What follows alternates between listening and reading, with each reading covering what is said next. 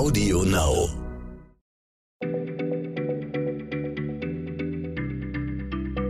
Schneller Schlau, der tägliche Podcast von PM. Hallo und herzlich willkommen zu einer neuen Technikfolge in unserem Podcast. Ich bin Christiane Löll und ich bin Leiterin des Magazins PM Fragen und Antworten. Und meine Frage geht heute an Martin Scholfens, unseren Redakteur für Physik und Technik. Und ich habe letztens einen Blick auf eine Ausgabe von PM geworfen und da ging es um Supraleiter. Und dann wusste ich auch bereits, dass in Essen ein ein Kilometer langes Supraleiterkabel unter der Erde läuft. Und ich verstehe gar nicht genau, warum, was das da macht. Und das alles würde ich gerne mal zum Anlass nehmen, dich ein bisschen über Supraleiter auszuquetschen. Was ist das nochmal genau und wo findet man die? Hallo erstmal, Christiane. Also ich finde erstmal gut, dass du den richtigen Begriff benutzt. Es heißt nämlich Supraleiter und eben nicht Superleiter, wie manche Leute manchmal sagen. Danke fürs Kompliment. Gern geschehen. Und die sind trotzdem auch wirklich super, muss man sagen. Und Supraleiter könnten in der Zukunft einiges in unserem Alltag verändern. Also erstmal vorweg, was sind Supraleiter? Es sind Materialien, die keinen elektrischen Widerstand haben. Also alles in unserem Alltag, alles um uns herum hat einen elektrischen Widerstand. Plastik hat einen derart hohen Widerstand, dass gar kein Strom da durchfließen kann. Metalle haben einen kleineren Widerstand, deswegen kann Strom durch Metall fließen. Aber auch im Metall wird der Strom immer so ein bisschen behindert. Man könnte flapsig sagen, er wird ausgebremst. Und dabei geht elektrische Energie verloren und diese wird zu Wärme. Und das merkst du, wenn du jetzt ein elektrisches Gerät in der Hand hast ob es ein Mixer ist oder ein Computer, nach einiger Zeit, wenn der läuft, wird er warm. Oh ja, das kenne ich genau und du sprichst es bestimmt an, weil ich inzwischen dafür bekannt bin, dass ich mich aus Videokonferenzen rausschalten muss, weil mein Rechner so heiß ist, äh, dass ich Sorge habe, dass er gleich explodiert. Und das ist natürlich doof, gerade in den Zeiten jetzt von den Dauertelefonkonferenzen. Aber bei Supraleitern ist das nicht der Fall. Würde mir so ein Ding helfen in meinem Computer? Absolut. Also bei denen fließt der Strom ungebremst keine Energie geht verloren und es entsteht eben auch keine Wärme. Um zu erklären, warum das so ist, muss man so ein bisschen in die Materialien eintauchen. Die bestehen ja aus Atomen, wie alles andere. Und wenn Strom hindurchfließt, dann fließen Elektronen zwischen diesen Atomen hindurch. Und die knallen halt auch ab und zu mal gegen die Atome des Materials. Und bei jedem Knall, bei jeder Kollision werden die Elektronen ausgebremst und sie verlieren ein bisschen Energie. Das ist das, was wir als Widerstand erleben.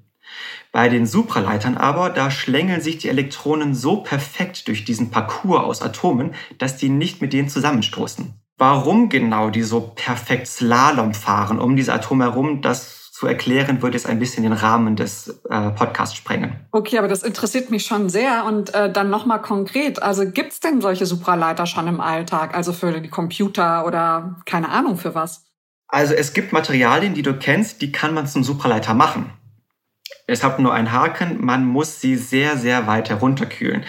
Fast bis zum absoluten Nullpunkt, so auf minus 270 Grad Celsius.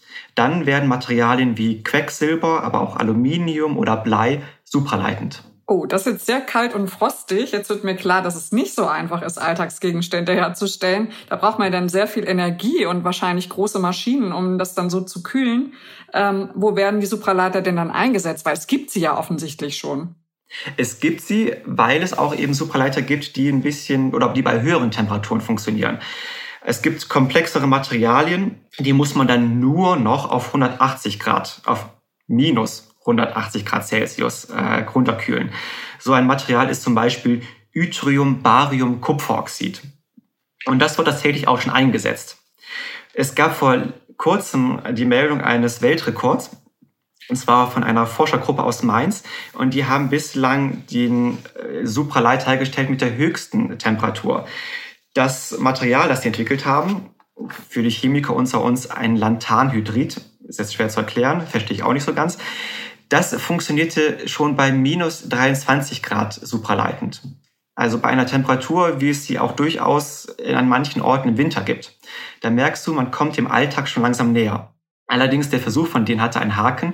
Das Ganze ist nur gelungen unter sehr, sehr, sehr hohem Druck. Einem Druck, wie es ihm im äußeren Erdkern gibt. Ist also jetzt auch wieder nicht sonderlich alltagsnah. Aber du merkst vielleicht, diese Forscher arbeiten intensiv daran, einen Supraleiter zu entwickeln, der auch im Alltag eingesetzt werden könnte. Und sie kommen ihrem Ziel immer näher. Okay, aber was würde uns das dann bringen? Also mal abgesehen davon, dass ich mein Notebook eben nicht mehr so stark lüften müsste und der ähm, Generator nicht mehr so schnell anspringt, äh, um da Lüftung zu schaffen. Also die Supraleiter haben auch einige besondere zusätzliche elektrische und magnetische Eigenschaften. Dein Computer wird nicht nur kühler und energiesparender, er würde auch schneller.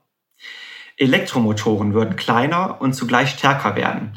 Und deswegen könnte man Elektromotoren viel öfters in Schiffen, Zügen oder LKWs einsetzen. Man könnte auch viel stärkere Magnete produzieren und nutzen. Und solche starken Magneten sind an wirklich sehr, sehr vielen Stellen hilfreich. Zum Beispiel werden heutzutage Supraleiter schon eingesetzt beim Teilchenbeschleuniger CERN in Genf.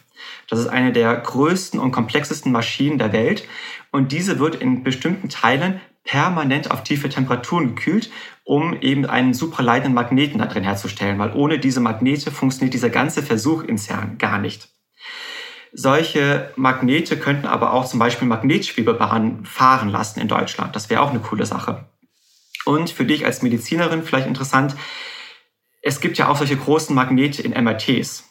Und MRTs werden heutzutage permanent auf tiefe Temperaturen gekühlt, weil in MRTs sind auch Superleiter drin. Und wenn die halt viel besser funktionieren, auch im Alltag, und man müsste sie nicht mehr äh, kühlen, dann würden MRTs wesentlich billiger werden und man könnte viel mehr Patienten mit dem MRT untersuchen. Oder auch in der Radiologie beim Kampf gegen Krebs. Da braucht man auch solche starken Magnete. Man könnte also schon sagen, alles, was elektrisch oder magnetisch funktioniert, und das ist ja wirklich sehr, sehr viel in unserem Alltag, würde durch Supraleitung besser werden.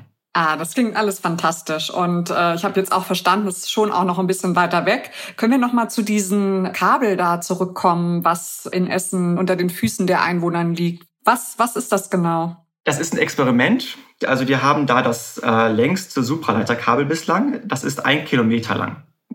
Und was soll das? Es gibt in allen Städten dicke Kabel, die den Strom aus dem Umland in die Städte hineinbringen. Und durch diese fließt eben wahnsinnig viel Strom und dabei geht eben auch sehr viel Energie verloren aufgrund des Widerstands dieser Kabel. Und deswegen probieren die das gerade in Essen oder schon seit ein paar Jahren machen die das, dass die da so ein supraleitendes Kabel hingelegt haben, um eben den Strom in die Stadt hineinzubringen und dabei eben keine Energie zu verlieren. Das Ganze soll sogar noch getoppt werden. In München wollen sie ein Supraleiterkabel legen, das zwölf Kilometer lang ist. Und das soll dann eben den Strom in die Stadt hineinbringen. Es ist ein Experiment. Wenn der aber funktionieren sollte, dann könnte es sein, dass es in Zukunft kaum noch Hochspannungsanlagen oder Umspannanlagen geben muss in den Städten, weil wir dann nur noch supraleitende Kabel hätten in unserem Erdreich, bei denen eben viel weniger Energie verloren geht. Energie, die völlig nutzlos produziert wird und für die wir aber auch jedes Mal Geld bezahlen müssen. Also Münchner, aufgepasst, äh, demnächst werden da überall Baustellen sein, so stelle ich mir das zumindest vor, äh, um da dieses zwölf Kilometer lange Kabel zu verlegen, finde ich eine großartige Geschichte, total interessant, Martin. Ähm, wenn es weitere Fragen gibt an uns oder Kontaktwünsche, dann gerne unter der E-Mail-Adresse schlau.pm-magazin.de oder vielleicht gibt es ja auch Lust mal auf unsere Homepage zu gehen. Die ist nämlich neu und die ist erreichbar unter www pm-wissen.com. Ich wünsche allen einen schönen Tag und freue mich auf den nächsten Podcast. Bis bald, Christiane. Schneller Schlau, der tägliche Podcast von PM.